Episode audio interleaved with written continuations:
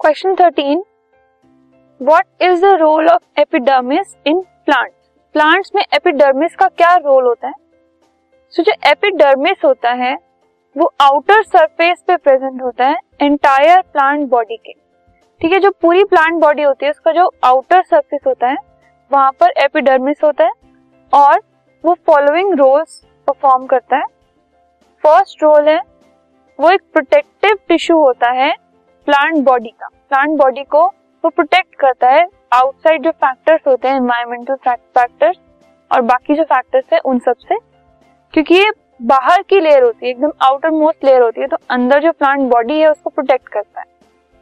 Next है it protects the plant against mechanical injury किसी भी मैकेनिकल इंजरी से उसको प्रोटेक्ट करता है। It allows exchange of gases through the stomata जो स्टोमेटा कार्बन डाइऑक्साइड और ऑक्सीजन का एक्सचेंज परफॉर्म करता है, उसको अलाउ करता है this epidermis which is present on the outside of the plant body this podcast is brought you by Hubhopper Shiksha Abhiyan अगर आपको ये पॉडकास्ट पसंद आया तो प्लीज़ लाइक शेयर और सब्सक्राइब करें और वीडियो क्लासेस के लिए शिक्षा अभियान के यूट्यूब चैनल पर जाएँ।